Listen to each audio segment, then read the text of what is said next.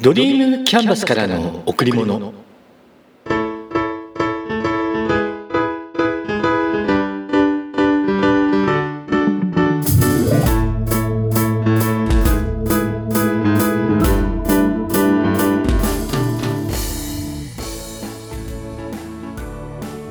皆さんこんにちは。ドリームキャンバスの竹内義之です。いきなりですが皆さんは目に見えないものを信じますか？人は自分の知っている範囲経験した範囲で現実と捉えています。自分の五感を通して知り得たことですよね。五感は視覚聴覚触覚味覚そして嗅覚。目で見て耳で聞いて手で触って口で味わってそして鼻で匂いを嗅いで。これら五感を通して人間は自分の中に現実を作っていきます。ですから現実は随時変化していきます。そしてまたその現実は自分と他の人とでは全然違います。そりゃそうですよね。親も育った環境も経験してきたことも違うわけですから同じはずがない。だから自分の現実は相手の現実ではないですし相手の現実は自分の現実ではありません。もちろん重なっている部分がありますからそこに関しては同じ目線で同じ考えを通して見ることができるかと思います。目に見えないものを信じますか？に戻りますがこれもきっとどちらもありですよね。五感を通して例えば本やテレビその他の情報によって理解している範囲があって知識があって体験したことがあってその前提があればたとえ見えていないものでも信じることができます。反対に興味がなく知識もなく体験もない。そんな状態ではきっと信じることはできないと思います。私は以前現実は誰もが同じものと考えていました。だから自分と違った考え方をする人違った行動をする人を見てなんだか変だなとか変わっている人だなとかそんなことを思う時もありました。ですがいろいろな学びをしていく中で人と人との違いは個性なんだって思うようになったんです。違いを個性と思えば腹を立てることなんてないですよね。その個性から学ぶこともできます。また自分の狭い現実の中にいた時目に見えないもの五感を通して体感したことのないものは信じないって決めていたような気がします。今ではそれも外れました。信じる信じないが問題ではなくて自分に見えない世界なんてたくさんあるっていうことです。もしかしたら今見ている目の前のものでさえ隣の人とは全く異なる見え方がしているかもしれません。色も形も大きさも。不思議ですよね。同じ人間なのにね。スマホのアプリでモスキート音の耳年齢チェックなんていうものがあります。年齢によって聞こえる周波数と聞こえない周波数があるんです。これ最初にやった時びっくりしました。会社の仲間とやったんですけどみんなが聞こえるって言ってる音が全く聞こえないんです。みんな嘘をついているんだと思いました。でもそうではなくみんなに聞こえている音が私には聞こえなかったんです。びっくりと同時に情けね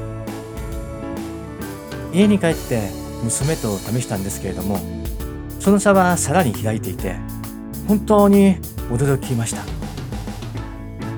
耳だけじゃないんですよね。耳以外の他の感覚でも同じだと思います。それだけ個人差ってあるんですよね。またさらには六感。心の動き。インスピレーションや直感。霊感が加わったら全く異なる現実世界が出来上がります。これってすごいですよね。きっと隣の人とは全然違うものを見ているんです。先日経営者のセミナーに参加したんですけどもその日の講師はスピリチュアルな方でした。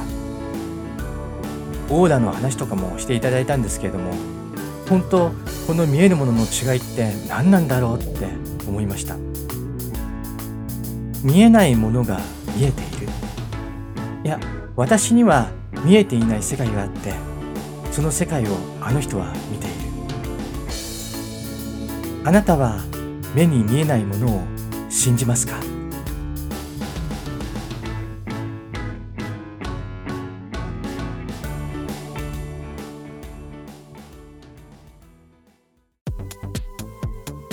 なんでこんなことになったんだろう。突然思ってもいなかったことが起こる。そんな経験ありますよね？でも安心してください。悪いことが起これば必ず良いことが起こります。これも先ほどと同じセミナーで教えていただきました。悪いと感じることが起きた後その思いがずっと続いていることなんてないですよね。いつの間にか解決して記憶から消えている。それは悪いことが起こった後に必ず良いことが起きているからなんです。もっと言えば悪いことが起こるのは良いことが起こる前触れ。だから喜んでいればいいんです。結果が失敗で終わった時人には複数の考え方が次回に残ります。まず一つ目は何クソと思って。次こそは絶対にやってやると思えるタイプ。二つ目は何をすれば次は大丈夫だろうと思ってうまくいく方法を考えるタイプ。三つ目は何が悪かったんだろうと原因を考え悔やんでしまうタイプ。4つ目はやらなければよかった。次に影響を残してしまうタイプ。まだまだあるかもしれないですね。あなたはどんなタイプですか？1つ目と2つ目は次回は成功するような気がします。ポジティブな思考がポジティブな行動を作り成功を引き寄せてきます。3つ目と4つ目は次回もなんだか怪しい気がします。ネガティブな思考がネガティブな行動を作り失敗を引き寄せてきます。思考は現実化するってありますよね。それと引き寄せの法則。起きていないことを想像する。不安いっぱいな思考が現実化し失敗を引き寄せてしまいます。それに対してできるという強い意志。決意があればその思考が現実化してチャンスを引き寄せ人を引き寄せ成功を引き寄せてきます。きっと。だからネガティブな思い考えは捨てていきましょう。もしいきなり捨てることができないのであれば少しずつ減らしていくのもいいかもしれません。今俺目が入ったな。自分から自分にそう言ってその瞬間考え方を変える。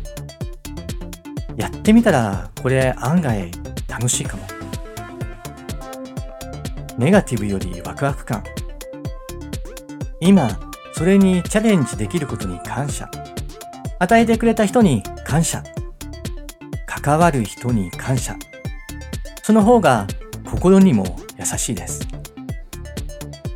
ちなみに心に優しいことってどんなことがありますか？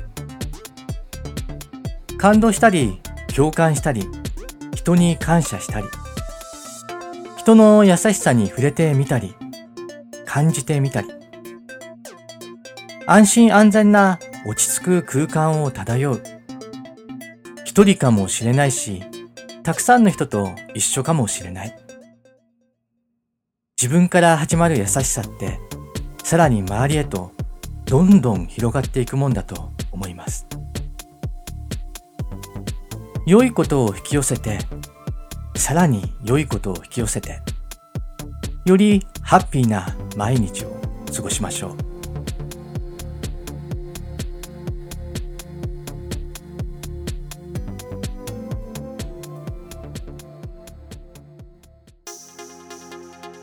己より優れたものを周りに集めたもの、ここに眠る。世界で最も有名な成功者、鉄鋼王アンドリュー・カーネギーの墓石に刻まれた言葉です。ご存知ですか？これすごいですよね。最初にこの言葉を見たとき感動しました。世界で最も有名な成功者でありながら自分を支えてくれたのは自分よりも優れた人たち。そしてその優れた人たちを自分は集めることができた。人の力を借りる。優れた仕事をするためには自分一人だけではできません。他の人の力を借りることで大きなそして優れた仕事ができるようになります。日本でも墓碑指標を残す方がいますが千葉県出身の実業家滝口長太郎さんのお話を少ししたいと思います。滝口長太郎さんは知る人ぞ知るとても有名な方です。滝口家の墓碑にはさあゆっくり眠ろうぜってあります。生きている時に全力で突っ走った。だからこそさあゆっくり眠ろうぜ。なんですよね。すごいな。もう一つこの方の有名な詩に「打つ手は無限」というものがあります。素晴らしい詩なのでご紹介させていただきます。打つ手は無限。滝口長太郎。素晴らしい名画よりもとても素敵な宝石よりももっともっと大切なものを私は持っている。どんな時でもどんな苦しい場合でも愚痴を言わない。参ったと泣き言を言わない。何か方法はないだろうか。何か方法はあるはずだ。周囲を見回してみよう。いろんな角度から眺めてみよう。人の知恵もりてみよう。必ず何とかなるものである。なぜなら打つ手は常に無限であるからだ。素敵な詩です。絶対に諦めない。愚痴や泣き言を言わない。方法は必ずある。角度を変え人の知恵を借り考え考えさらに考える。打ち手は無限にある。勇気づけられる詩です。この詩は詩碑として墓碑と並んで立っているようです。墓石に言葉を刻むなんて考えたことはないですけどもし自分の好きな言葉メッセージを残すとしたら何て入れるだろう。自分の生涯をどんな言葉で表すだろう。まだまだ未熟で何もできていなくて何もしていなくて。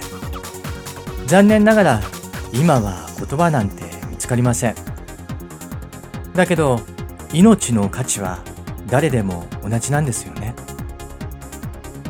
私の年齢はすでに人生の折り返しを過ぎています。何をしてきたかは今は問題ではなく何をするか。それが大切なんです人の命はいつ消えるか分かりません中途半端な人生よりも全うした人生の方がいいのは分かっています。だからもっと自分が楽しめることをこれからもやっていこうと思います。最初のアンドリュー・カーネギーもその後の滝口長太郎さんも亡くなっても今もなお言葉は生き続け後世へと語り継がれていきます。素晴らしいですよね。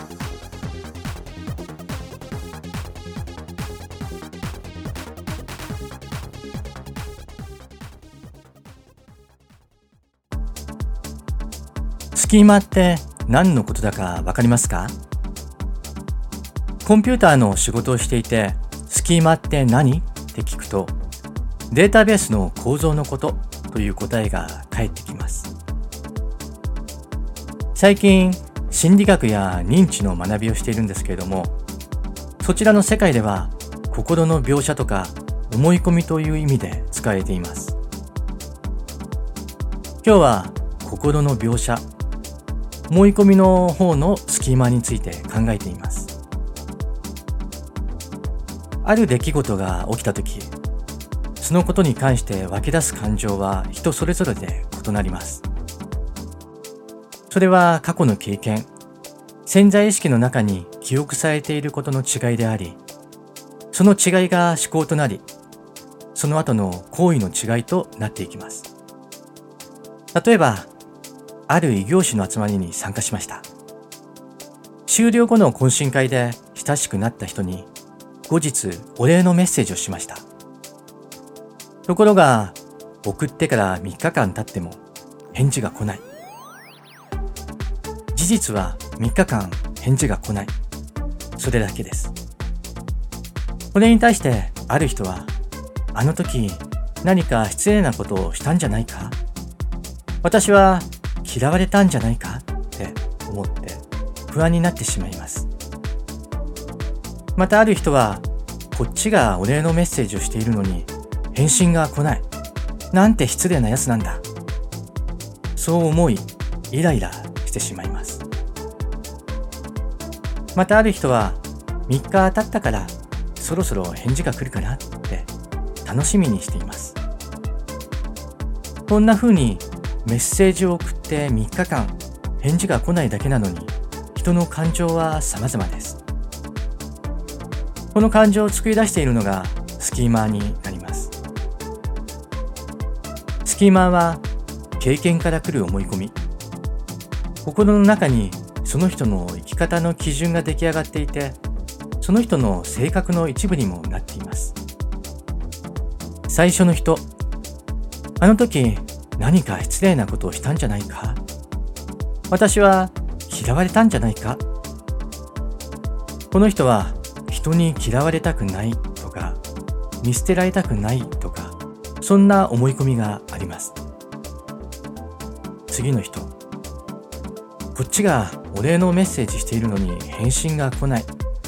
なんて失礼なやつなんだ。この人の場合は俺様。もしくは完璧主義。こうあるべきだという思い込みがあります。そして最後の人。3日経ったからそろそろ返信が来るかな。この人の場合はまだ感情に変化が出るところに至っておらず全く問題のない状態です。思い込みってすごいですよね。自分の感情が満たされないとか傷つけられた時に不適応的スキーマっていうものが顔を出してきます。この不適応的スキーマを持っていることで生き方が苦しくなる。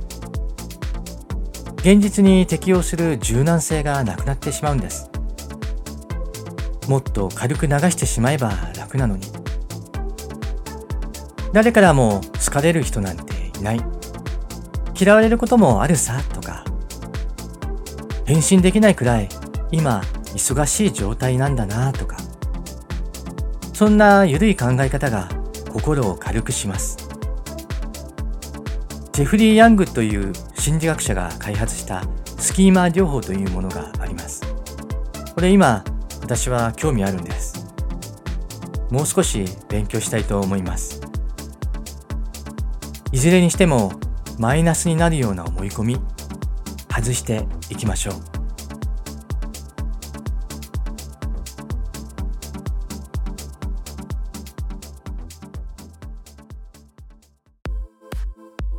世の中にはエネルギーを与える人と人からエネルギーを奪う人とがいますエネルギーって何ですか？エネルギーとはやる気、元気、パワーの源。でも、元気のある人が人にエネルギーを与える人のわけではなくて、一人で熱くなっているような人は、かえって相手のエネルギーを奪っているかもしれません。一緒にいると心地よく、癒され、その後不思議とやる気が出る。そんな人の波動をコントロールできるような人。もちろん相手は無意識に。辛い時に黙って話を聞いてくれたり、反対に一言でスパッと心を癒してくれたり、そんな人、周りにいますか？もしそんな人がそばにいたら、思わず甘えちゃいますよね。でも、波動が合うということは同じ周波数のエネルギーを持っているということだからきっと互いにエネルギーを交換し合えるっていうことなんだと思います相手の話に共感し元気と勇気をもらい自分の話に相手が共感し相手が元気になるそんな関係っていいですよね。憧れます。そしてやる気。元気が高まれば自分のステージが上がって今よりもさらにいろんなことができるんだと思うんです。だからどんな人と一緒にいるか誰と目的を共にするかって大切ですよね。反対にエネルギーを奪う人相手を傷つけたり不満や愚痴自分の利益のことばかり考える人きついです。そばにいて空気の重さを感じてしまいます。もちろん人間だから不満や愚痴は誰でも言います。だけどいっつもいっつも愚痴を言っていたり誰かのことばかり批判している人そういう人は人からエネルギーを奪ってしまいますだからあまりそばにいたくないですね離れた方がいいだけど、いろんな事情があって、その人から離れることができない場合もあります。そういう時は、心の距離を空ける。心を渡さず、常に外へ流してしまう。さらっとかわしてしまう。そんなことも必要だと思います。いずれにしても波動の合う人、自分と同じ感覚を持っている人と付き合う。いつも気持ちよくいるためにはこれって大切です。心がけていこうと思います。話は変わりますが、先日人間ドックに行ってきました。早く行って早く帰ってきたかったので、朝7時に病院に行きました。7時半から検査が開始。もちろんゆっくり来る人は8時半くらいに入る人も多いです。なので、それよりも30分早く入ったせいで、受付ナンバーが1番。やっぱ1番っていい番号ですね。好きです。検査結果は2週間後。健康第一ですから、これからも適度な運動して、過度な飲酒を避けていこうと思います。頑張ります。今しか体験できないこと、今だから体験できることを自ら進んでやりましょう。楽しんで。皆さん、今日も笑顔でいましたか？笑顔でいれば幸せを感じることができます。笑顔でいれば毎日が楽しくなります。笑顔でいれば幸せが人に伝わります笑顔でいれば人と人とがつながっていきますドリームキャンバスからの贈り物今日はこの辺で。